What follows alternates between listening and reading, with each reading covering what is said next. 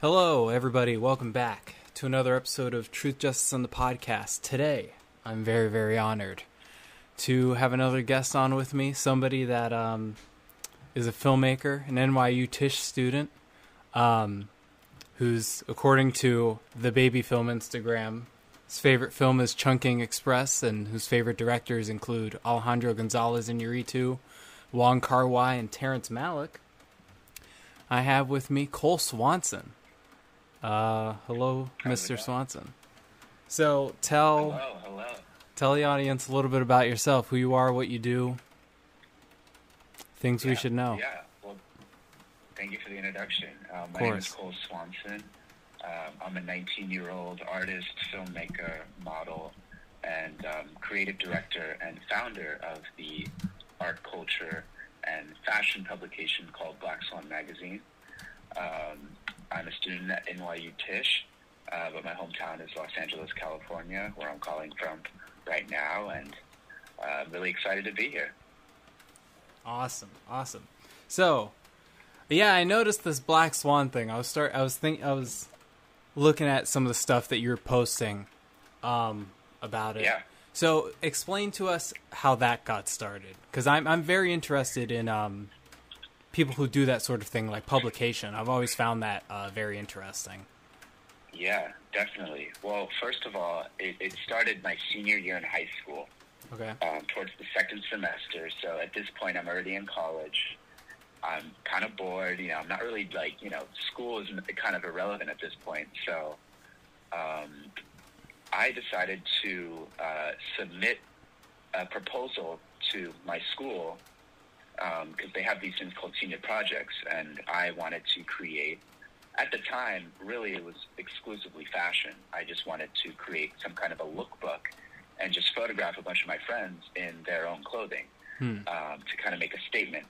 And so I proposed the idea, and my high school, Polytechnic School in Pasadena, California, they were totally on board, and they said, "Listen, we want you to make this. We will cover seventy percent of the cost, and all you have to do is pay thirty percent of the cost." So it was a 70-30 deal, and I was like, "All right, bet."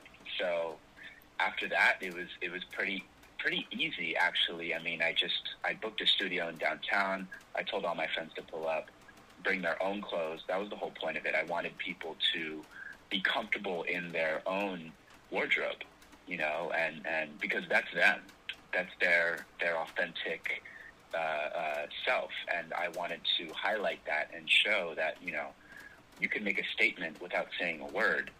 You know, you can make a statement with just a pair of sneakers. You know what I mean, or, or Yeah. a shirt, right, or or an accessory on your wrist, or a necklace, you know, or some earrings. Honestly, so I I wanted to you know look at it like that, and so we shot we shot all my friends. We we I then took it to a printer, got it printed. The first issue came out spring of 2019, and it is like you know, it, looking back at it now, it's it's it's like you know, it's not what the second issue is, but it's definitely it was it was a really cool start. It's 45 pages, and um, after that, you know, I, I then enjoyed my summer and was transitioning into you know going to college in New York City. I never really thought I'd make a second issue until I got to New York, and when I got to New York, that's when I realized, whoa! I mean, there are just way too many creative people here to not have a second issue, you know, to acknowledge their work and Yeah. and um, especially at Tisch, you know, Tisch is Tisch School of the Arts, you know what I mean? Yeah. So I had to, I knew I wanted to create a platform for those people. Um, and that's kind of where Black Swan 2 came to be. Um, and, you know, we started that, I started that right in September. And um, it kind of grew into this brand that everyone knows of now, you know, and especially in New York. And so it's kind of interesting. My first issue was was created in LA, and then I took the second issue to New York. Um, and the second issue is 160 pages, Wow. um, beautiful colors, you know, beautiful artists. Um, the fashion section is still um, a part of the magazine. I wanted to pay homage to the first one, um, and so yeah, Black Swan magazine has now become. It started as a little high school project, and now it's become this brand that people, you know, really seem to enjoy, which I really love. I mean, the whole point of the magazine is to, you know, um, acknowledge and highlight some of the beautiful creativity and artistry of our future. Uh, you know, my generation, right? Young people. So I, I, I really, I mean, and there's photography, there's fashion, there's poetry, there's film, there's culinary arts. I mean, there are a lot of different things. If you open up a Black Swan magazine, there are a number of different um, artistic mediums that I present, and so yeah, I, I I'm really you know um, I'm so grateful for all the people I've met along the way.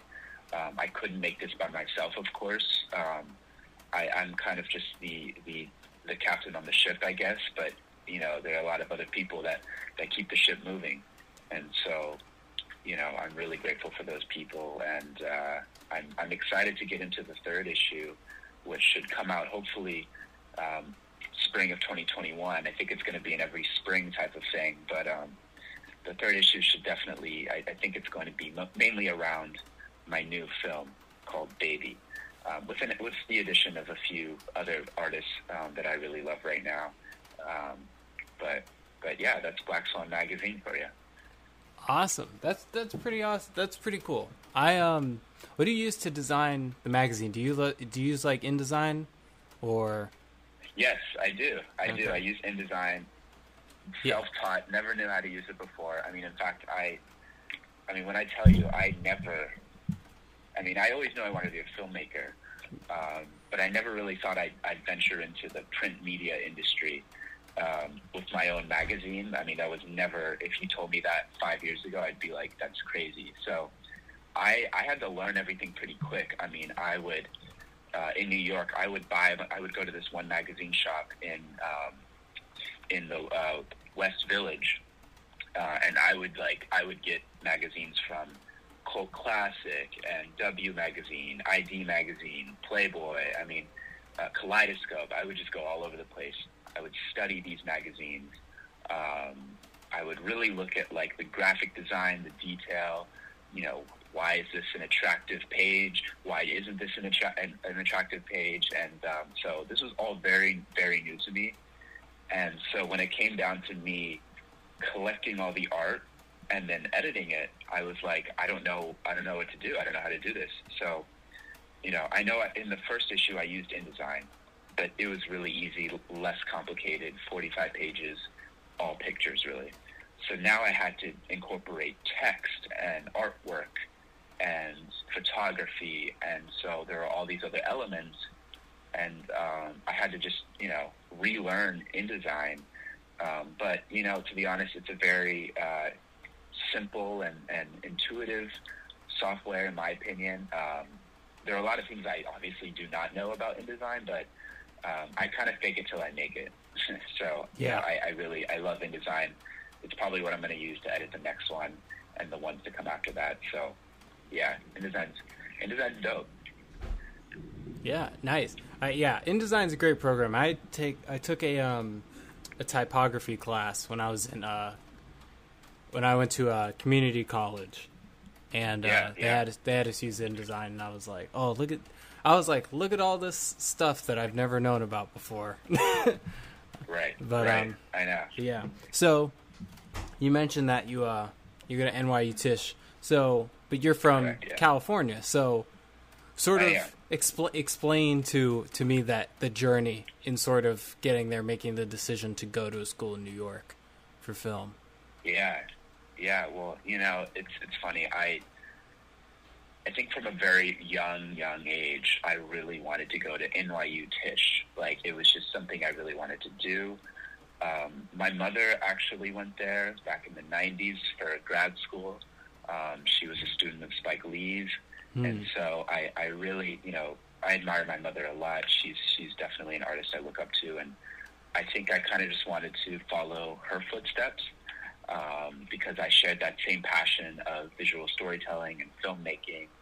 Um, and so, you know, like growing up in LA, LA's great. You know, you can't beat the weather, super chill. But I knew I wanted that fast paced, energetic, you know, um, um, creative energy that really you could only find, in my opinion, in New York, in New York City, especially as a young artist. That is like the place to be. That that's where some of the greatest artists, you know, kind of get their start and, and find themselves. You know what I mean? Um, you know, whether you're a visual artist like Basquiat or, you know, you're a Broadway star like Lin Manuel Miranda, like it, it doesn't really, you know, all art mediums kind of meet in New York City, Hmm. and specifically in the village where NYU is, right? In Greenwich Village, East Village, West Village, like right there, Soho. You know, you have a lot of fashion designers come out of there, and and filmmakers, and even musicians.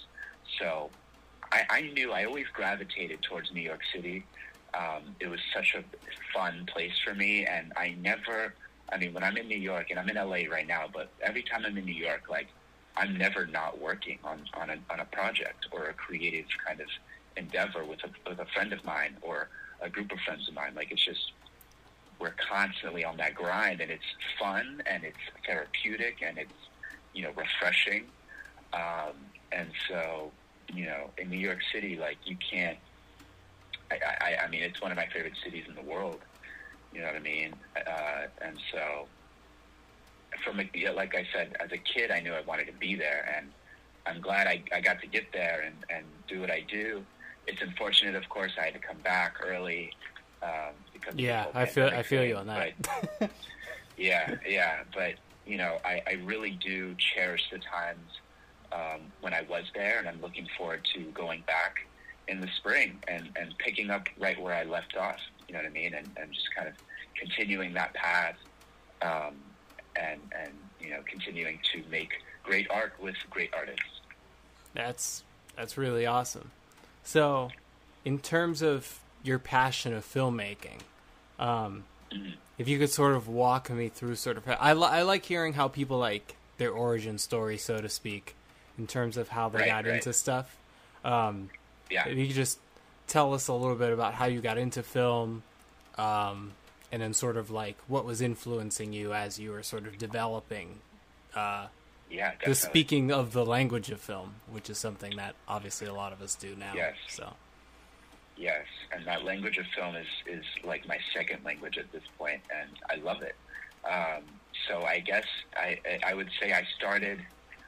I mean, again, I was I was exposed at a very early age. You know, I was kind of put in this position where I would be on set with my parents. Both my parents are filmmakers, and so I uh, it was all foreign to me at the time, but it began to um, become very normal for me. You know, just to be on set and hear someone yell action and you know that's where the magic starts. And so i was always around it but it wasn't really until probably fifth grade when i was like i really want to i like i want to do this for a living. Like i knew in fifth grade i wanted to do this and i made my first movie in, in fifth grade. Uh, it was awful you know but it was it was something that like at the time i was like wow I, I this is so cool. This is so fascinating. And so I always have to credit Star Wars and, and the prequels specifically. I grew up on the prequels. Uh, I know a lot of us, like you know, people my age, we grew up on the prequels, and Yep. so they hold a very special place in my heart. I love. I'm a huge Star Wars fan. Always was, always will be. And so I think watching those movies, as awful as they might seem to be now, at the time they were. It was it was so amazing to me, and I was like, people do this. I mean, people are making movies. That's so like people make movies like this, and so I think it started with that. To be completely honest, I, I can't you know I can't overlook that. Um, but as I got older, I, I started to study cinema and watch more movies and really like get a sense of different types of storytelling. You know what I mean? Um, you know, I, I love I love Wong Kar Wai, like I said before yeah, um, or like you said before, I mean, he's, he's a huge inspiration for me. Um, Alejandro Iñárritu, too, another huge inspiration for me. I think like watching movies where that move me are like the most impactful. Like I think if if you, if I can watch a movie and I like by the end I am like whoa blown away, yeah, and not just blown away but but emotionally moved, um, then I think the filmmaker did their job right. And don't get me wrong, I do I do have like my guilty pleasures. I you know I love comedy, I love horror, you know, I love these different types of genres. But for me, I, I kind of found out quickly that I want to tell stories that move others. And I want to tell stories that authentically um, and accurately depict a person who looks like me. You know what I mean? And Yeah. so growing up, like even in Star Wars, man, and this is kind of where I really started to figure out, okay, I am black, I'm a filmmaker. I have no excuse to not be a black filmmaker, right? To put those two together because, you know, I, from a young age, I, I watched these movies and, um, casts were very homogenous. You know, characters were all white. There was maybe the one black character, the token character, right? Um, we refer to that as the, the magical Negro, you know, or the black best friend, which is, you know, a character, a black character who's kind of a sidekick and who's really just this one dimensional, you know, plot, plot device in order to advance the agenda for the uh, typically um, straight white male main character. You know what I mean? So I never really saw myself on screen in a way that was powerful. You know what I mean? So even in Star Wars, I mean, I love Star Wars, but I only had Mace Windu to look at. And don't get me wrong, he was really great. He was really cool. But like, that was it. You know what I mean? It was like Mace Windu, Lando. I mean, you can count all the black people in Star Wars on one hand. You know what I'm saying? So I knew I had to do something about that. You know, I knew I wanted to make movies with people like me. Um, so, of course, I started to study more black cinema. But before I even got into black cinema, I started with the, the like D.W. Griffith and Birth of a Nation, which, if you know anything about that movie, that movie is essentially KKK propaganda. But Yeah. you know, it, it's you have to kind of look at it because, I mean, the use of blackface and the use of black people in that movie in a very degrading and, and offensive way is, is like that's I mean that's where cinema kind of started. D.W. Griffith is lauded as this you know revolutionary, innovative filmmaker. However, you know if you look at his content, it's extremely racist, and um, you know that movie was screened in the White House. You know what I mean? So Yeah. I had to I had to look at it from a bigger I had a bigger picture and and you know kind of break down the kind of systemic racism in cinema because it exists and it still exists. That's why we still see black sidekicks or you know black characters who are not necessarily you know fleshed out, right? And so I wanted to change that. So then I started looking at you know the works of John Singleton, Boys in the Hood, one of another one of my favorite movies. Um, you know, Spike Lee, Do the Right Thing. Um, you know, Barry Jenkins and Moonlight. You know, Jordan Peele, Get Out. I mean, Charles Burnett, Killer of Sheep. All these black filmmakers um, who are making black, or who are telling rather telling black stories. They're not necessarily black movies, um, but they are stories, and the characters happen to be black, right? So hmm that's something I, I love to look at. And while Boys in the Hood and Do the Right Thing, those are very political movies, you know, and, and those are very important too. I love those. Um, but I realized, you know, the movies that I want to tell, the, the stories that I want to tell, um, I don't want them to be like all in your face political. I, I'm more of like the subliminal kind of guy. I like the symbolic, you know, um, um, approach to it. And so for me, I just want to make movies and the characters happen to be black. And specifically, you know, coming of age stories are kind of my main interests, black coming of age stories. I mean, you know, I when you think of coming of age stories, you might think of Dazed and Confused, you know, or Ferris Bueller's Day Off. You know what I mean? Yeah. Or Clerks, or whatever, whatever you want to. You know, there are a lot of them out there. Lady Bird, you know, Call Me by Your Name. You know, don't get me wrong, great movies. Um, however, what do they all have in common? All white casts, right? All white stories. And for me, I could never really relate to them in the same way that my white peers and my white friends could. So I was like, you know what? I got I want to do something about that. And so, um, I, right now, like the path I'm on, I think I really want to create and tell beautiful black coming of age stories with depth and range and emotion and comedy and romance and and you know all of the above, right? Yeah. Um, and at the end of the day, it's a coming of age story, and the characters happen to be black. So that's kind of the stigma I want to break, which is like I'm not necessarily telling a black movie, a black story, but I'm telling a story. You know, these are people. It's just a story, and they happen to look like me. It's you know, more like just those are the stories that normalizing. Exactly. Yeah. Um, you know, I didn't. I don't want to be all up in your face about it. Like, hey, look at this. They're black. Blah blah blah. Like, no. Like, look at them for who they are, and of course they're black. You know what I mean? So, th- those are the stories I really gravitate towards, and I want to start telling even more. Um, of course, I. I mean, I've I've I've known a lot of different black filmmakers, and so I, I've I, I kind of like I have a lot of different inspirations. Uh, and so all of those inspirations have kind of like meshed into this one kind of um, idea for me, which is like, yeah, I want to tell, I want to tell black stories. I have to tell black stories because if I don't, no one else will, and there are very few out there at the moment. You know what I mean? Yeah. So um, of course, I'm going to continue to tell uh, black stories um, and and show people on screen that look like me and my family and my black friends because we don't have enough. Yeah. Yeah, I feel that.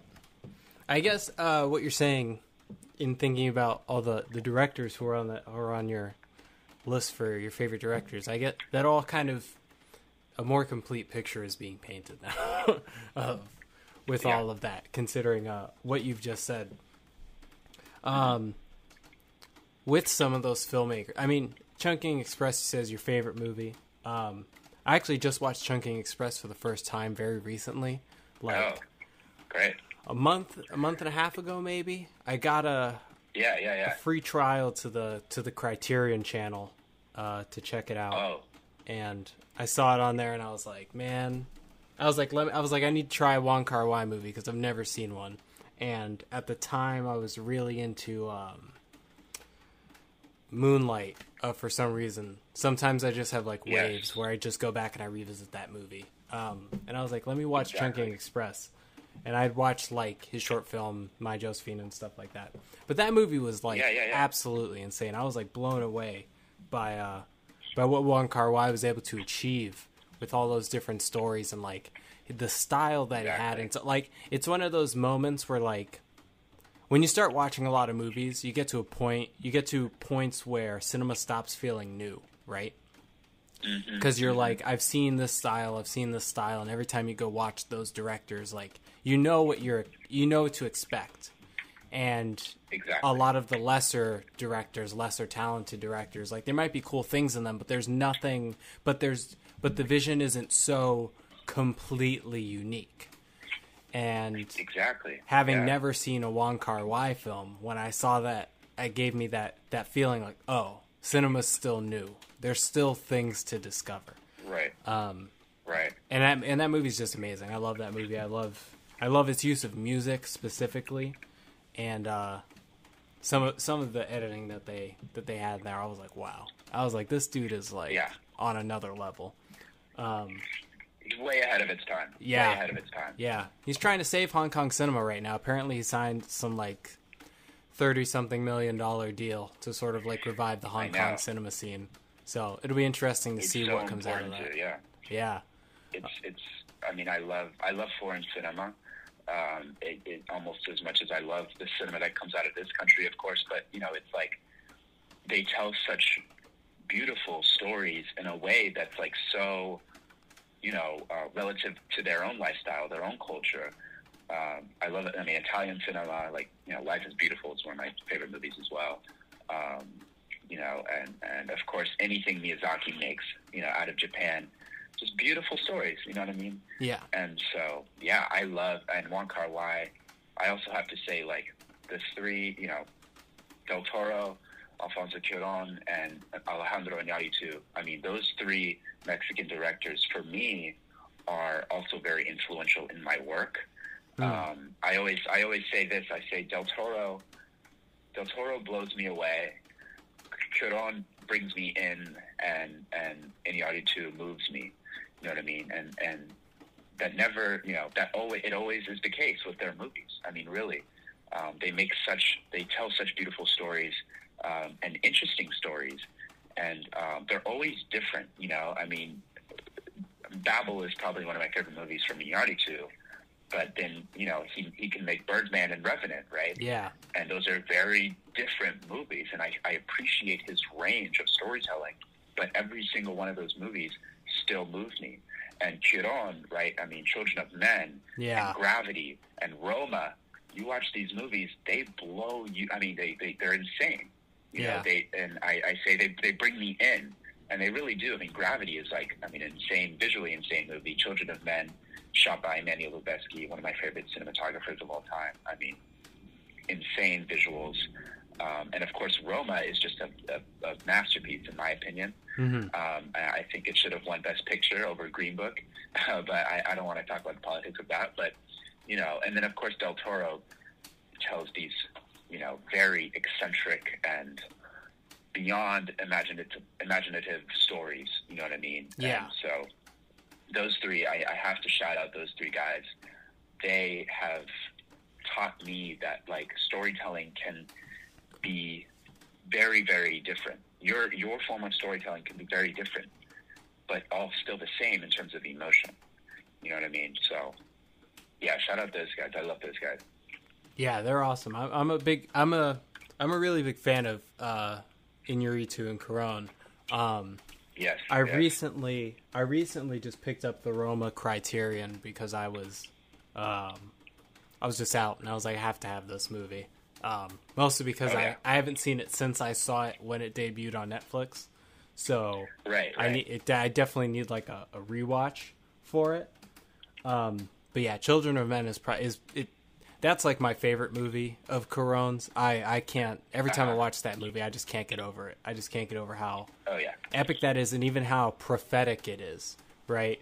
Exactly. If you think about a lot exactly, of yeah. what what's been happening today and in the last couple years, um, what Cuarón is able to like do and, and like when you think about when that movie came out like that was like a that movie came out i believe during the bush years right and people Yeah. thought like that was bad but like nobody was prepared right, for right. what was going to be the disasters coming the next few years and like the boiling points that we were going to have specifically in places like europe because of the syrian civil war with like the the migrant crisis that they're having over there right now and Yeah. Yeah. sort of watching that movie, I'm like, wow, he he really like. I mean, it's an adaptation of the book, but it's so like it was like the what they said about that movie is like we wanted to make a movie about the future, but we wanted it to be a minute in the future, and then a minute into the Yeah. future, they basically come to we've we've been nearly at that boiling point. Um, Mm-hmm. but yeah, I, I really really love them, and uh, I recently just watched The Revenant and Birdman, uh, like in the, within the last like two weeks because I was showing somebody those movies for the first time, and Oh yeah. Of course. I, there's something about Alejandro with like with his whole like visual poetry, like because he's he's not scared to delve into like the surrealness of film, Oh yes. right? And like Cuarón, ta- yeah. yeah, and like Cuarón takes a more like dreamy approach to real life, and then Alejandro's like, I if Alejandro's like, I'm just gonna throw in like a bird flying out of a woman's chest and like a Right. big It's mountain of like ox skulls and and cool things crazy. like that. It's crazy. But it and it never meanwhile, feels out of place. does the magical realism. But- Yeah. Exactly. But it, but when Iñárritu does it, it's it's very yeah surreal, right? Um, Yeah. Which I love about him. Yeah. Yeah, it's it's really really awesome what those guys are able to achieve. I'm glad I'm glad somebody on this podcast is bringing up those directors because No, of course. Uh, especially Can't bring them up. yeah, especially Cuarón and Iñárritu. I'm like so I I'm I love those I love those guys so much. And you mentioned uh, Terrence Malick being one of your influences. you know, yeah, and he uh, he is a genius in my opinion. Um, you know, I I they both. I mean, Terrence Malick Cuarón and Iñárritu, they all share the same cinematographer, Emmanuel Lubezki, Mhm. and so you know we can't we can't talk about them and not talk about him. He really he brought Revenant to life, Birdman to life, Children of Men to life, Gravity, all those movies, Tree of Life. You know what I mean? By Yeah. Terrence Malick, all of these movies. You know he was behind that camera, and so he when he works when Emmanuel Lubezki works with these directors like Terrence Malick and Iñárritu, they, I mean, I, I so appreciate their collabor- collaborative kind of approach to storytelling. It's so poetic. It's so crisp. And, um, you know, I, for Terrence Malick, I mean, he, he's one of the very few, like, white directors that I can really, I think, relate to um, because the stories he tells are just so delicately, you know, kind of laid out for the audience. And that's kind of how I like to make my movies. You know what I mean? It's very like in the moment. It's like boom, you're right there. You're you're sitting right next to right Brad Pitt's character or whatever. Um, or you know, A Hidden Life is a movie that he just finished directing. It came out last year. Um, it's so beautiful. It's three hours of pure, just cinematic beauty and artistry at its finest, in my opinion. And Emmanuel Lubezki didn't shoot this one, but his camera operator on all his other movies actually was the DP for this new Terrence Malick movie, and so it had that same style. You know what I mean? That brings you in. It just pulls you right into that moment, right into that that life that we're that we're observing, and so yeah, I have to applaud. You know, Terrence Malick. He is a huge visual inspiration, I would say, um, for me in the way that he just tells his stories. Because not a lot of filmmakers do it like he does it. You know what I mean? He he's so creative and innovative, and um, you know thoughtful. You know what I mean? He's thoughtful, and he doesn't like. I mean, it took him three years to even edit A Hidden Life. So he takes his time with with his projects, and for that, like, I got to give it to him. He is he is truly a perfectionist, um, and and you know a masterful artist at that. Yeah. Yeah, Terrence Malick's really awesome. I remember the first Terrence Malick movie I saw was Tree of Life, and I remember just mm-hmm. being like, it was at a time where I was really first discovering a lot of movies for the first time. Like Right. this is when I was finally broadening my cinematic language because I I Yeah. made the conscious decision to actually like want to be a filmmaker. And mm-hmm. I remember seeing Tree of Life and just being like mind blown. I mean, I just rewatched it the other day, um, because I got the uh, the Criterion for it, which has the like three hour extended version of Tree of Life, Right. which is really fascinating. Um, but yeah, man, he he I like the second I started with him, I started just collecting like all his movies. Like I basically have, I've got most of them. I don't have uh, To the Wonder, Song to Song, or Knight of Cups, but I really didn't like Song to Song or Knight of Cups. Really, those movies weren't for me. Um, I need the uh, the New World. That's that's the one movie I'm missing. That that Yeah. I really need. That movie. That that movie looked incredible, and I'm a really big history person, so that's that's a movie I need to I need to get. So Oh yeah. I guess question for you is when you were sort of deciding to uh, become a filmmaker, what were like what were like the big what were like the main guys when you were younger that you were still like that that when you were finding them out you were just like oh yes these are these are the guys these are the people inspire me Right. You know, that's a great question. I think. It, I mean, it always changes for me, but Mhm. I think like when I was young, young, uh, and I first wanted to do this, like it was it was my mother, Christine Swanson. You know, it, it wasn't it wasn't any like guy. Honestly, it was my mom, and I think she, I mean, she she's worked in the industry for such a long time, and so um, and she's told such different types of stories, but they are all black stories, and so like watching her, like she is what kept me motivated, you know. And listen, I loved I loved Donald Glover, you know, and what he did with Atlanta. Um, I used to I used to go through my Wes Anderson phase, like every filmmaker does, you know. Um, but like, I I think I really, you know, it was my mom who kind of um, challenged me to become the filmmaker I am and you know aspire to become. You know what I mean? Yeah. And so I have to start there. Of course, I really do have to start there.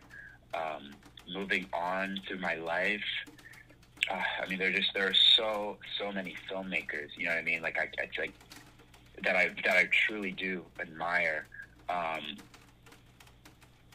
I mean, Barry Jenkins. I think when I saw Moonlight, I, I I realized, you know, this is these stories can exist, right? These black stories can exist, but not just any kind of black story, but stories with depth and complexity, and you know these these nuanced kind of um, thematic elements. Like for me, I, I in fact I, I, I even bought the Moonlight A24 book, the Bible thing that they they sell. Like oh, the screenplay book it. things, right? Yeah, exactly. Yeah. Yeah, and it's beautiful. You know, um, a lot of a lot of movies in the 2000s, I would say, because I was I was born in 2000. I grew up with the movies of the 2000s. So, again, Babel from Minyardi too. I have to shout out. Um, you know, I think I'm not I'm not like the biggest Tarantino fan, but some of his movies like were really inspiring. I was like, wow, this is this is really interesting. Um, I would have to say like you know the works of Stanley Kubrick. While I'm not like I didn't really get into his stuff until a little bit later, but Barry Lyndon was a movie I saw that I was Yeah. completely blown away by. That movie's Um, awesome.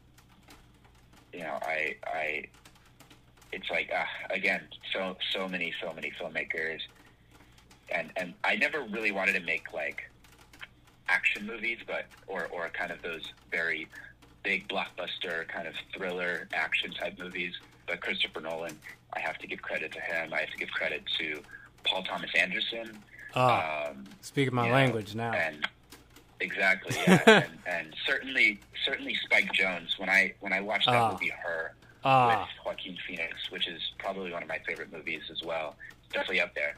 Yeah. Um, you know, Spike Jonze comes from this music video background, um, and you know, I, I loved his approach to like movie making. In fact, uh, even before her, when he made um, Where the Wild Things Are, like I, I like saw that on my like you know whatever year it came out, I, I forget, but I saw that on my birthday with a bunch of my friends, like, and I was as weird as, as of a movie that was, like, it did something for me, and um, you know, and the movie Her, it's such a, it's just such a very different type of movie, and it captured me immediately. I was completely taken away um, by its its storytelling. Uh, book visually, it's beautiful.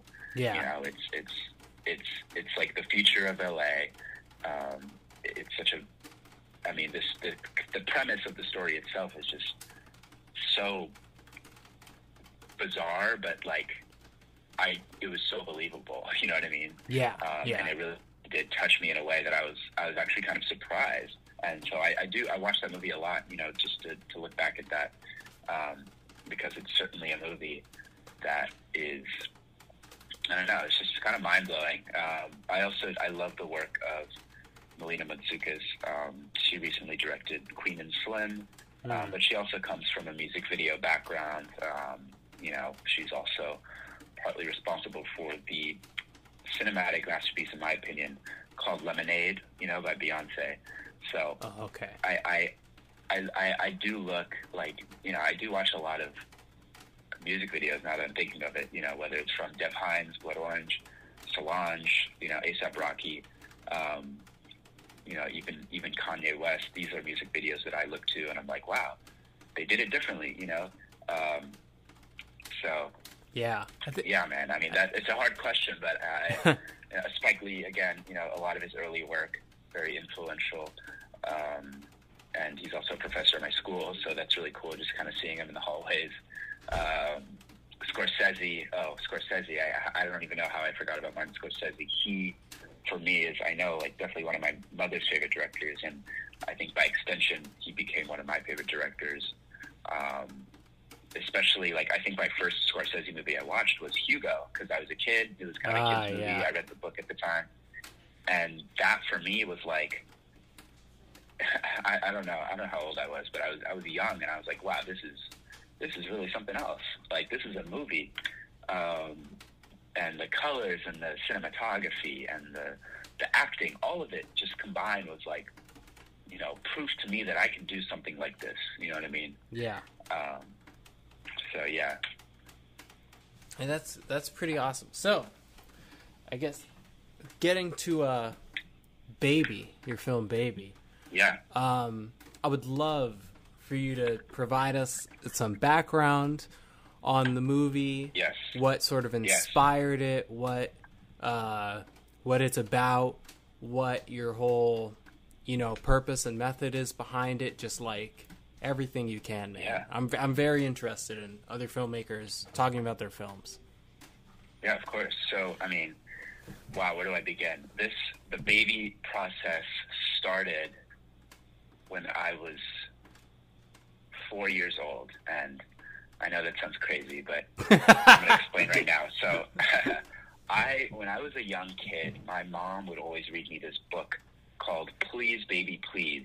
It's a children's, you know, picture book, and it was written by Spike Lee and his wife, um, Tanya Lewis Lee.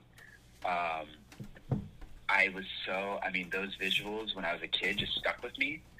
And so, fast forward right now to, you know, 2020 Okay. um, I started writing a. Uh, it was for an assignment originally. I started writing this uh, screenplay for an adapt. Uh, uh, what was it? Like an adapted screenplay assignment, right? I had to take a book and turn it into a short uh, screenplay. So I, I was running out of ideas, and I was like, you know what? What was that book my mom used to read me? So I, I, I like looked up the book. I reminded myself of some of the imagery, and listen, the book is like completely different than what the movie is now. But for the assignment, I decided to just kind of make it into a movie. Um, you know, throw some conflict in there and, and maybe flesh out the characters a bit more because there's barely anything to work with in the book. It's really just a picture book. yeah. Um, but I did my best. And so I turned it in, you know, got an A, whatever. Didn't think much of it. Um, and then, you know, later down the road, we we were assigned like our sh- our screenplay screenplay like our final screenplay, and we had to start working on that very early so we could turn it in by you know the end of the semester. So I was like, you know what, I'm gonna write a movie about this kid who goes to Italy to become a chef, and his host family, you know, is up to something that he doesn't know about. And I wrote it, and I didn't really like it. so you know, I asked my professor, you know what? could I change my idea? Could I go? Could I grow the the please at the time it's called Please Baby Please, you know, in a reference to Spike Lee's book. I was like, can I just grow that story? And he was like, yes, of course, go for it. So I took the book um, and I immediately just kind of scrapped it. I restarted. I was like, you know, I don't want to. I don't want to like make Spike Lee's book into a movie. I just wanted to make my own movie. Yeah. So I took the same kind of visual elements, but then I created my own story. So in the children's book, well, I guess I'll talk about the movie first. So the movie is about a young single black father um, as he kind of navigates love and loss and um, parenthood um, after his girlfriend mysteriously abandons him and their four-year-old daughter. Right. Okay. So none of that was in the Spike Lee book. I completely changed it, and um, but the visual imagery is still there. So now moving forward, you know, I I knew this was a story I wanted to tell. I always knew, even before I started writing this, I always knew I wanted to write a story that has a black father-daughter relationship. Um, I have a sister, um, and you know, her relationship with my dad is just something that is is you know amazing, and I, I always wanted to portray that on screen. And so that's kind of where the idea started, the Spike Lee book and my, my immediate family. Um, and then it kind of turned into this story of like breaking down black masculinity, um, black vulnerability, you know, things that we rarely see on screen, right, uh, from black people. Um, I wanted to really humanize these characters. Even the mother, the mother leaves, you know, uh, mysteriously, but she is by no means the villain of the story. In fact, she's going through her own stuff, um, which you know the audience will begin to learn as the movie goes on. Um, and so I had to give her agency and um, you know her her kind of her deal is like she is really trying. She's suffering from um, you know mental illness, which is uh, another topic I wanted to highlight, especially mental illness in the Black community. So yeah, that's something that doesn't really get talked about a lot in right in the African American right, community. Exactly. Exactly. So, I mean, my my my approach always is, you know what, I want to like, what haven't I seen yet? What what isn't out there? Um, yeah. I can't name any other black movies with that black father daughter relationship, with the exception of Beasts of the Southern Wild, which is one of our inspirations for this movie. Hmm. Um, and I'm sure there's some out there, but the fact that I really can't name any is problematic for me. You know what I mean? So Yeah. that's why I decided to tell this story of a black single father, a black loving, compassionate, affectionate single father, um, and his his daughter. Um, so that's kind of what the movie's about. And so once I finished writing it, and you know, keep in mind I am still rewriting it. You know, writing is rewriting. So um, we started pre- pre-production in March. Um, I have a great production team. Um, my, I, you know, my producers, my production design team, my costume design, costume department, um, my, my DP. You know, I, I, I have um, a sound team. I mean, I really quickly got. I assembled the crew very quickly, and you know, from there it was like, like let's do it. And I know we, we knew we knew very well that there's a pandemic going on, but because there's a pandemic going on, we're all just at home. Mhm. So we can still do the work that's necessary, right? The pre-production work. You know what I mean? So Yeah. um, we started doing that. Um, I, I so I guess you know you know Ronnie Gomez, right? Yeah, yeah, Ronnie. Oh boy. Yeah, yeah, yeah. So you know Ronnie, I he was introduced to me um, by my dear friend Mary Antonovich. Mary, um, who's one of my, my girl. producers. yeah. Oh, great. So you know Mary. I mean, Yeah, you know, love Mary and I Mary. we go back. I, it's like the sixth, seventh grade. You know, so she brought on Ronnie um, and a couple other people. My other producer, producer Justin Aaron Sirkin, um, uh, who is f- a phenomenal filmmaker himself. Uh, he actually shot my movie Black Don't Crack, um, and so you know we work very well together. He's my producer. He brought on another you know great team. Um, my DP Jonah Mazer, great guy. I mean, really, I have a great great team. Sarah Jean Williams, my my first AD, she's at Tisch with me. Um, so you know, I, I have this very creative group of individuals. You know what I mean? Um, Yeah. And I like to surround myself with those people who challenge me in the same way that I can challenge them. You know what I mean? I'm giving them a lot of responsibilities, you know, as department heads, but at the same time, they're challenging me to be the best, you know, director I can. Um, and so it's been a very fun process. Three months in the making. Um, as of last week, we actually uh, just cast our um, our main principal characters, um, Elijah Rashad Reed. Um, you know, you might have seen him in This Is Us and um, um, Snowfall. He will be playing the father, Oh, wow. uh, the character of Mike. Um, we we just cast tonight Leonard, um, who is uh, the cutest thing ever. Um, she, you might have seen her in Modern Family. She will be playing the daughter, and um, we are introducing a new actress. Her name is Ariana Simone Clay. Um, she's a model, uh, but you know, I she had the look, and I, I decided to reach out to her. And in the auditions and the callbacks, she really blew us away, and um, she earned that role. Um, and so I'm very excited to work with her. This will be her screen acting debut. Um, we're still casting. There's a grandmother in the movie who plays who plays the um, the mother's mom, uh, Jay, the character of Jay. Um, so the grandmother's name is Jackie. We're still casting that, so we're still kind of working on some stuff. Um, but that's kind of the production side of it. Um, visually speaking, you know, I I really am a huge. I mean, I love obviously, clearly, I love cinema, um, and I know I've studied how like how things like the cinematic language is so important to me. So I knew that this movie is very slice of life. I Mhm. wanted to bring the people right there in front of these characters um, and feel their pain, feel their hurt. And so, you know, I was like, how can we do this? So I, I, I already knew I wanted to shoot with an Arri Alexa Mini LF, which is um, the same camera they shot the movie Joker with, or 1917, um, and a lot of different movies. They shoot a lot of movies with this camera, so I wanted that camera, right? Mm-hmm. But I want to go even further. I was like, you know, lenses, right? Okay, what kind of lenses can I use? What aspect ratio can I use? You know what I mean? Um, and so I looked back at some of the movies that moved me the most, and all of them had this one thing in common. And that one thing is that they were all shot anamorphically, right? And what that means is an anamorphic lens essentially stretches the image. Yeah. Um, and so, you know, uh, uh, an example, if you've seen the movie Waves, directed by Trey Edward Shults, Yeah. you know, um, the first half of that movie of Tyler's story is all shot anamorphically, and and you could tell it feels intense. You know, it feels like, you know, it- it's very on edge. It's like what's going to happen. It's a tight, tight frame, you know, and it creates tension automatically. And so, as a filmmaker, I have to look at this stuff and be like, okay, well, this works for me this doesn't. Um, and so I decided, you know what, we're going to shoot this anamorphically. I want to bring the people in. I want that tension to to to build right before your eyes. Um, so we have the camera, we have the beautiful lenses.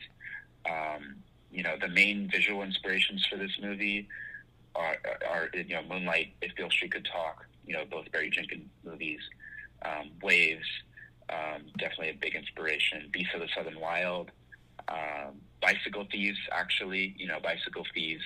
I pay a lot of. Um, I always love to pay homage to a lot of great cinematic works in my own movies. Mhm. Um, some people will catch it, some people won't. It's kind of just for me. But um, the ending of my movie does actually reference the ending of Bicycle Thieves, um, which is a, a very, you know, slice of life type of movie.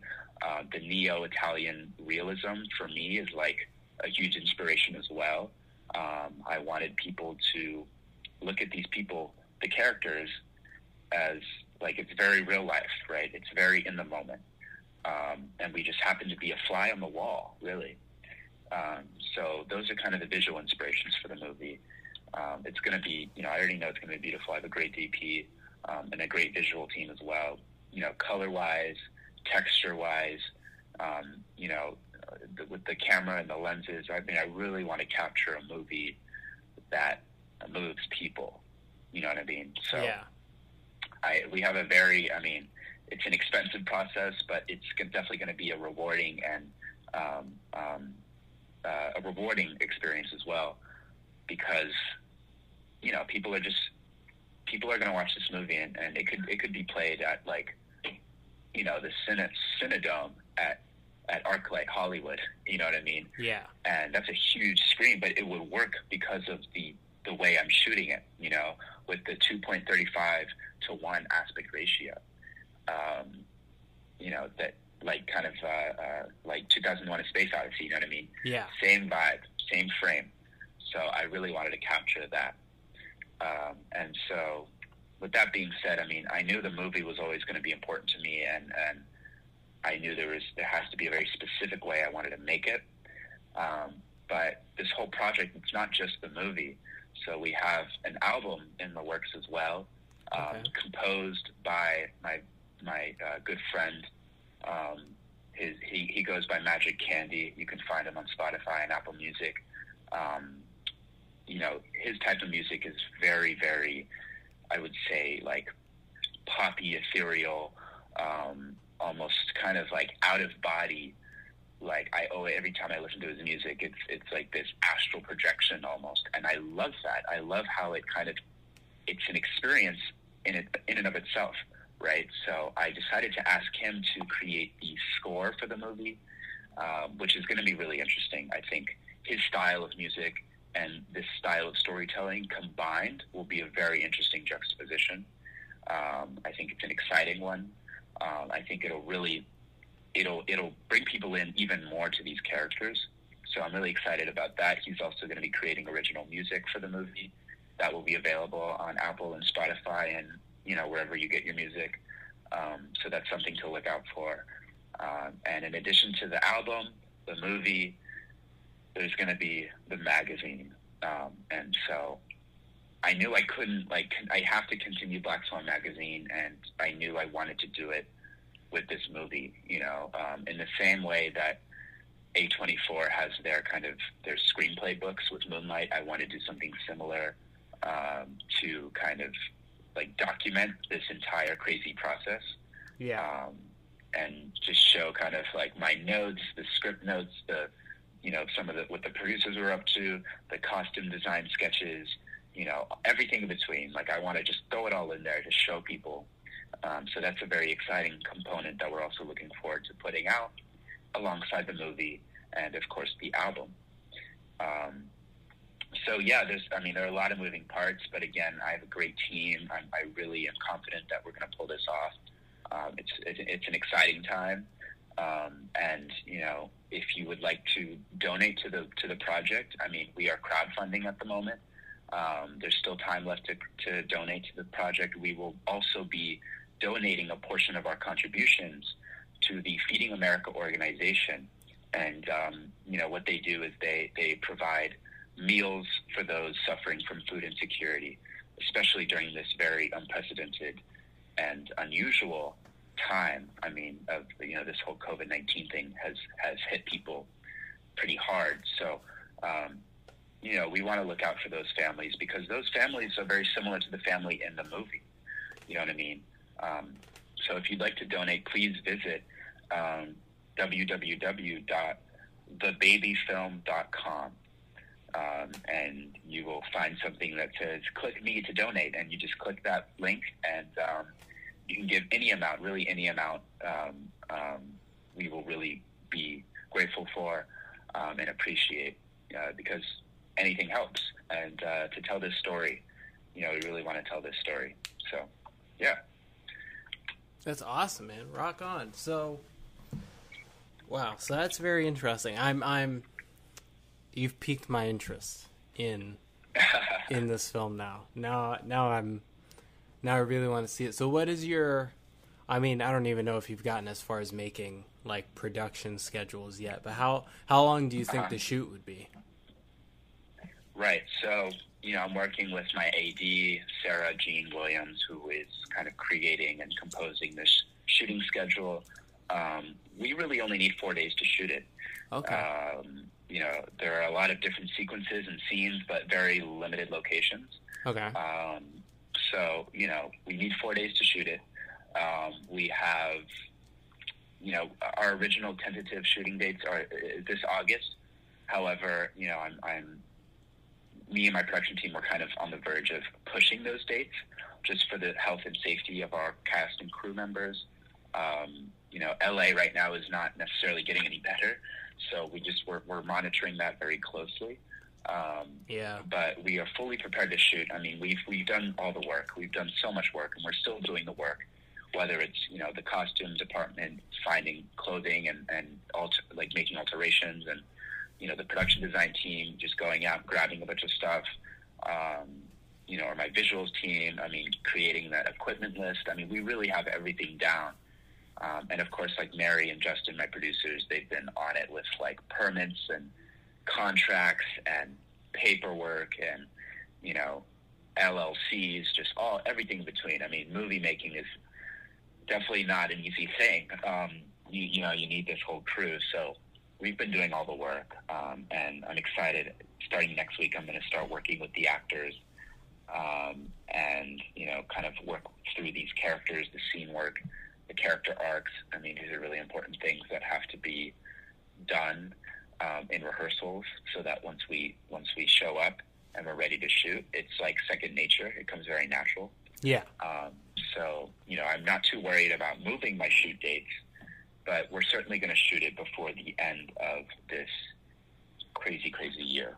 Um, and are you thinking? So I'm I'm really excited for that. Are you thinking like an early next year release, or a late this year release? Yeah.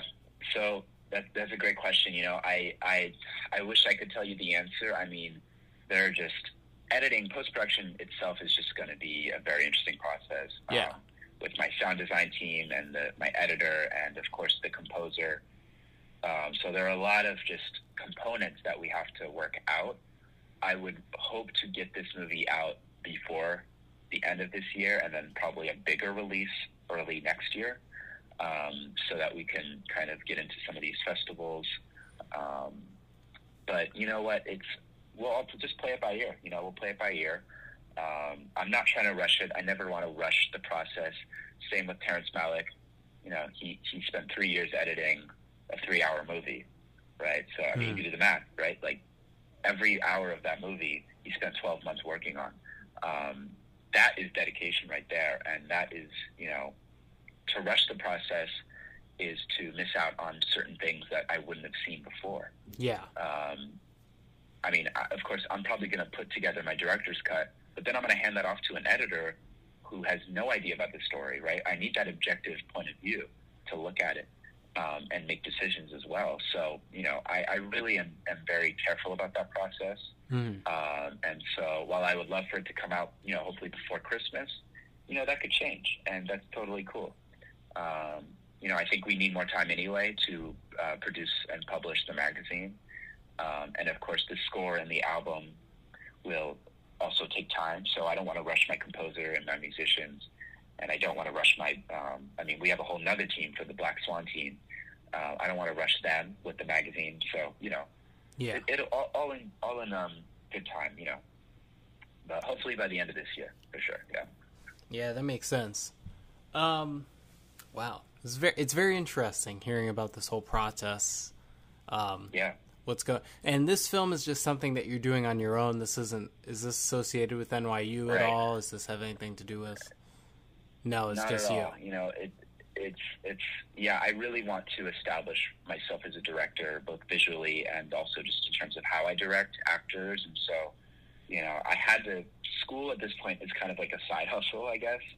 Um, while I I, love you. school, I love you know learning. I love learning, especially when it's about filmmaking and filmmakers and cinema. I mean, it's just you know, it's a dream. Um, but while I'm not in school, I am a committed artist. You know what I mean? I have Yeah. to. I work on my own art and and collaborate with others. So I decided, yeah, you know, while I wrote it originally for an assignment, I decided to take it outside of the school setting and make it myself. Um, and so, you know, this is certainly a movie that will be one for the books. I mean, making this in a pandemic, making this outside of NYU is like, you know, especially like at my age is kind of unheard of. Um, I have very few friends who, who do something like this on this scale, you know, outside of NYU. So, you know, I, I, I knew what I was getting myself into, but I also knew that it would get done. You know, I was very confident in that. So, yeah, it's not for school or anything. It's kind of a passion project, but I definitely think for me, it, it could be the, the a good step um, so that later down the road, you know, I have one short film under my belt and I can really be open to other options um, in terms of directing or writing, whether it's another short film or or getting to that feature film point in my life. Um, you know, I just I'll have that experience. I think the younger you get it in, the easier it will come. You know, later down the road, and that goes for not only me but my entire crew. My entire crew is anywhere from ages eight, seven, 17, 18. I think 18 is probably the youngest to 20, 21. So these are young people. Same with the Black Swan magazine. These are young people who, who did this and pulled this off. No adults, no professors, no, you know, deans or head of, head of the film departments kind of signing papers. Like we're doing this all our, on our own. We're raising the money all on our own. So, you know, it was really important to me that we did this at, at an early stage in all of our lives. Um, because again, it, it will be a rewarding experience. Even if no one watches this movie, you know, I won't Yeah. even mind because it's for me, it's like the the beauty of telling these stories and and creating these stories with very creative people. Um, I'm, I've already learned so much in the past three months than I probably will, you know, in the next two years in film school because it, everything we're doing it. This is real life. We're making movies um, it, everything is kind of thrown at you. I mean, we've had to deal with a number of different things, from city permits to SAG, you know, the Screen Actors Guild coming at us, to you know, all types of things. Yeah. But now I'm, I feel like I can do anything. You know, we our whole, our, I know my whole production team feels like that. I mean, really, we've we've had our ups and downs with this project, but we're still fighting. Um, we're still planning on shooting this thing, um, and I'm glad that the story still resonates with people and motivates all of us to continue to tell this story because we all know it's a story that needs to be told, especially right now. You know, I think a lot more people are interested in black stories, and um, this is just a story that's so unique and different that you know I would I would love for people to see this on a national and international level. You know, I, I would love for this to to be a contender in different festivals around the world. Um, I really, I really do think it has that potential.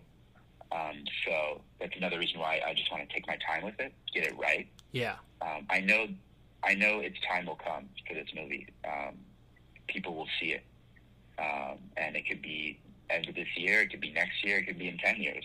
But I, I do know that it will, it will definitely when people watch this movie, it will definitely move them in a way that I don't think they've ever been moved before because it's just a story that has never been told before.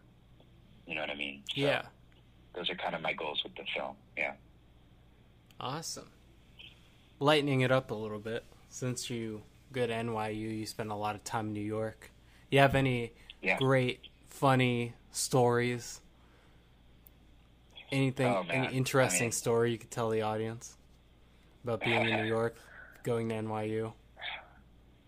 let's see. I mean, New York is a crazy, crazy. I mean, I've uh, I don't even know where to begin. Yeah, um, this is true. Is so many crazy. different, crazy.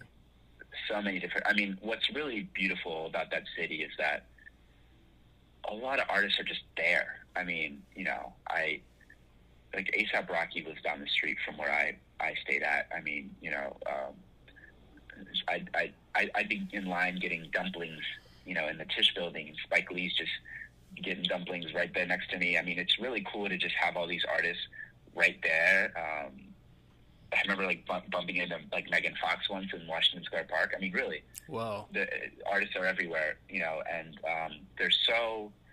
I mean, they're really kind and and open to you know conversing with younger artists. Um, that's something I really love, and I love going to just random art shows or small concerts or you know museums and meeting up with artists, um, you know, and just kind of talking and uh, talking about what we want to do next.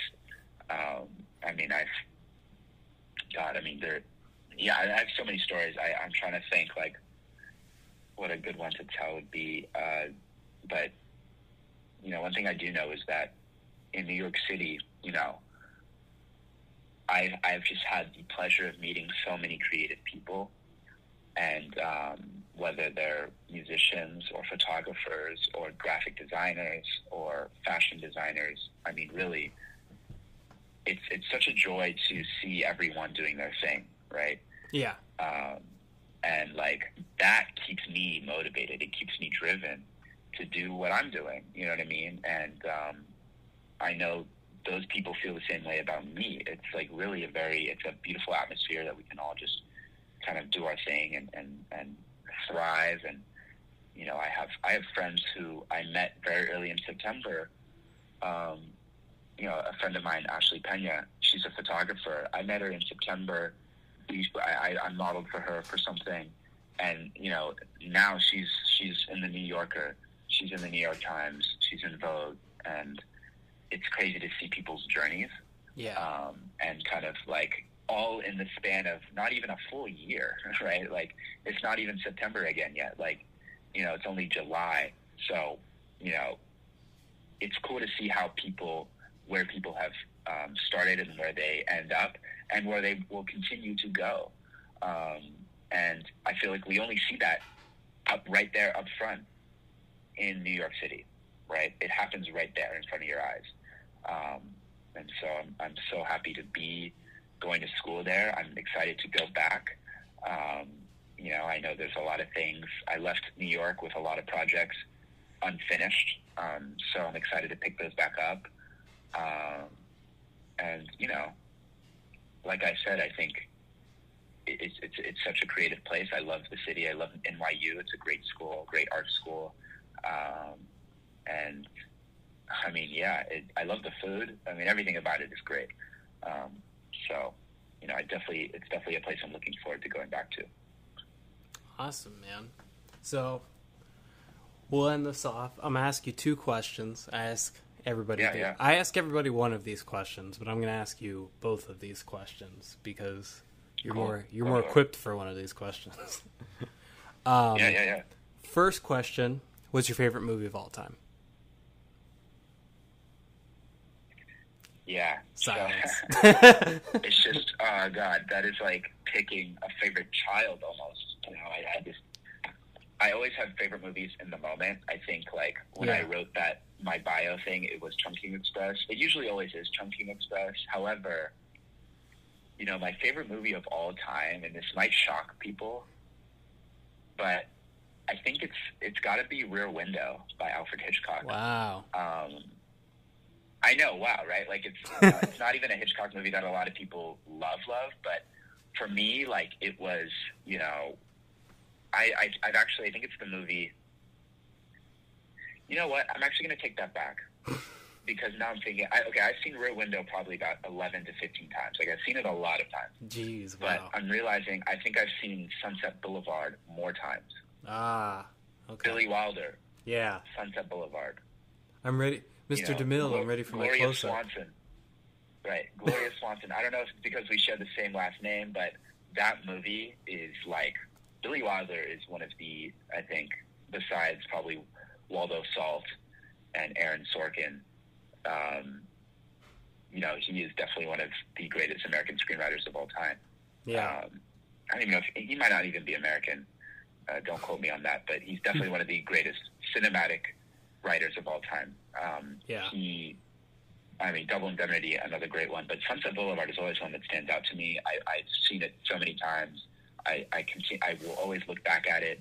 Um, I love how they tell it. I love, you know, film noir. I love that style. Um, I love the concept of that movie because it's so true, especially for Gloria Swanson, who was a silent film actress. hmm I mean, she's it's basically her movie as Norma Desmond, and so yeah, that I think it's got to be Sunset Boulevard. You know, it's it's just one of those classics that for me, I can I can watch on any given day and still enjoy it, and still be shocked, and still be surprised, and still be brought in. You know, it's just such a it's such a great film. Yeah, Sunset Boulevard for sure. Nice, nice. That, yeah, that's a, that's a crazy movie. I remember watching that movie when I was like in the. uh I need to see the old movies so I can like say that I'm like educated in film. Right, right, of course. yeah. And I remember just like when we got to the ending of that movie, just being like, "That was the craziest crap I've ever seen in my entire life." I was Right, like, "This movie went like absolutely nowhere I thought it was gonna go." I was like, "That movie was crazy." I'm like this is a, this is a movie Yeah. about mentally ill people who can't reconcile the fact that there has been. It Um, takes twists and turns in that movie for sure. Yeah, honestly, uh, but but it's such a great movie. You're right. Um, second question, I ask people Mm-hmm. this because 2019 was a uncharacteristically good year for film, uh, like crazy Yeah, good year yeah. for movies. So my question is, what is your favorite movie from 2019? from 2019. Wow. Okay, let me let me think about this because there you're right. there are a lot of Yeah. really great movies. When you think about it, you're like, wow, that, that was actually there was actually a lot of good stuff coming out. Right. Hmm. I'm going to give you a few answers if that's all right. Okay, yeah, yeah, yeah. Um, I cannot pick one. I, oh God, I cannot pick one. Yeah, Yeah, no, I'm going to give you a handful. I'm going to give you a handful of movies that really stood out to me last year. right. Um, I would have to say one, Queen and Slim, directed by Melina Matsoukas. Great movie. It was. It didn't get get enough love as I think it deserved. Um, Okay. I would have to say um, The Farewell, Lulu Wang. Ah, Um, great great, movie. great, beautiful movie. Um, I really enjoyed that one. Uh, oh God. Oh, I, I mean, Paris. I got to give it to Parasite, Bong Joon Ho, one of another one of my favorite directors. Um, I'm actually. I'm a quarter Korean. Um, Oh, for real. so you know, I I love Korean cinema, and Bong Joon Ho just never really he never misses. Um, he never misses. I'd also have to say, ah, this is so difficult. Wow, it's a really difficult question. I think I was a huge fan of of. Um, I loved Knives Out. I loved Midsommar. I loved like those type of thriller movies. Yeah. Uh, they were exciting to me. I'd also have to say Uncut Gems. You know, Oh, I yeah. love um. I love the Safdie brothers. But I mean, I know I'm just giving a whole list of movies now. And then I, I just have to say A Hidden Life. You know, Terrence Okay. Malick. Yeah. Yeah. Um, just such a such a masterpiece. But I'm gonna leave. I'm just gonna stop there because I could I could literally go on and on. Yeah, I Um, know it was great. I remember when I was every year I sort of create a top ten list of what my favorite movies are because I'm a sadist and I feel like hurting myself Right. every year. Um, and I remember, and like my list changed between uh, January into like March. it like Right, like right. top three slots changed like every other day because it was like my top three movies were like The Irishman. Um, Ugh, of course. uh, Uncut Gems, and I want to say Joker, but I feel like it was something else. I feel like Joker was like number four, but there was something else. And it Yeah. was it was the Irishman like up through the Oscars. I was like, that's the best movie that's come out this year. That's my favorite movie this year. I'm like, the movie's amazing. Oh, 1917 I think was like in the third slot. And Oh, and then um sure. yeah. And then I saw Uncut Gems, and then I was like, man, it's Uncut Gems. That's my favorite movie of the year. And then it was like that for a while. And then um, I Mm-hmm. I bought Joker. I'd already seen Joker, obviously. I'd seen it back in October when it came out. And then I bought Yeah, it yeah, yeah. again because I wanted to show my girlfriend the movie. And we watched Mm-hmm. it, and I was just like, it hit way different that time. And I was like, dang, that was a really, really good movie. Wow. And I couldn't believe it. And then but but the I but like the Uncut Gems was still my favorite movie. And then when I came back to Massachusetts, I watched Joker with Uh-huh. my dad because I wanted him to see the movie because I figured he'd get a kick out of it. He likes violent movies. I was Right. like, he'll, I was like, he'll like Right, right, Joker. right. And watched it, and I was like, and then all the, and then for some reason everything changed. And when you get to like the final act with the riot and everything like that, Yeah. I was just Yeah. like, and it gets all like, it goes like full eat the rich, and I was like, I was like, this is this. I was like, this We're is my, here for that. Yeah. yeah, I was like, this is my favorite movie of the year. I was like, this is the use of music. I mean, I was a fan of Todd Phillips prior to Joker. Um, I feel like his movie, his movie War Dogs that came out in 2016. I feel like that that Oh right, Jo- Jonah Jo- Jonah Hill. yeah, Jonah Hill and uh, Miles Teller. I feel like that movie Yes, was yes. that movie did not yeah. get the the love that that I think it should have. I think that movie was awesome. War is a very big uh Right. like thing for me um politically. So, I was glad to sort of see like a mainstream movie that sort of was like talking about the things that I usually talk about. But besides that, the performances in that movie are great, and I think that I think that movie's really funny and it's written well. So I was a fan of him prior to that. So when Joker came out, I was like, ah, I was like, this. I was like, he peaked. I was like, this is it. Like we thought The Hangover was Right. the peak for Todd Phillips. I'm like, no, Joker's the peak for Todd Phillips. So, Yeah. but yeah, but yeah, that movie And- that movie just rocks.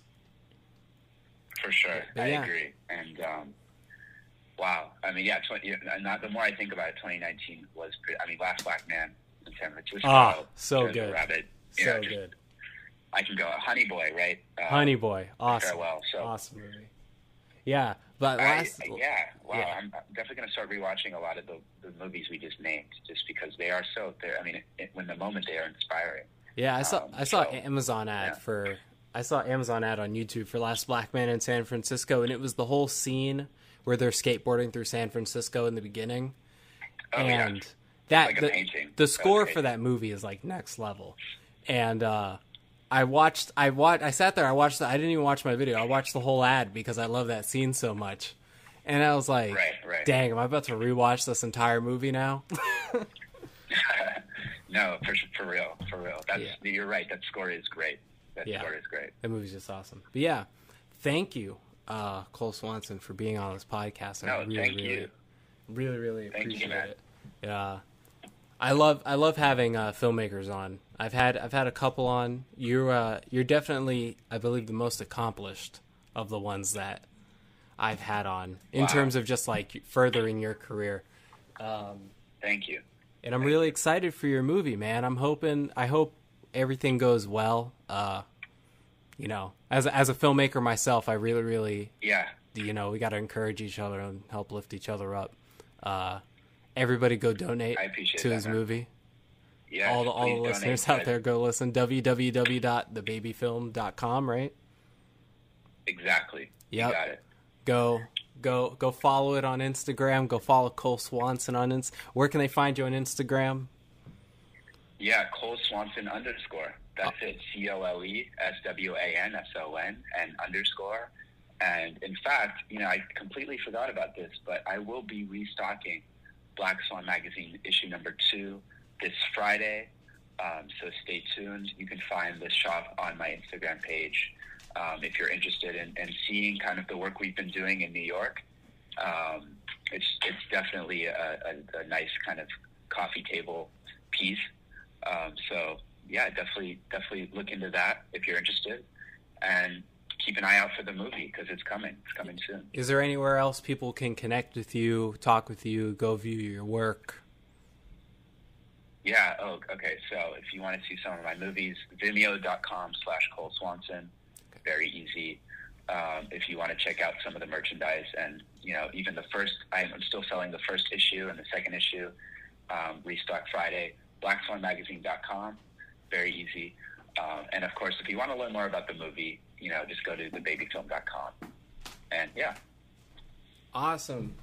Thanks, man. And uh, great. No, thank you again for having me. wish you the best. Thank you, everybody, for listening to another episode of Truth, Justice, and the podcast. Uh, we're, you know, it's nice. It's nice to always have cool new people on. I try to do that basically every episode, and this is definitely one of my favorite episodes so far that I've done in terms of interviewing people. So, yeah, thank, Thank you you. guys for listening, and we'll see you guys next time. Peace.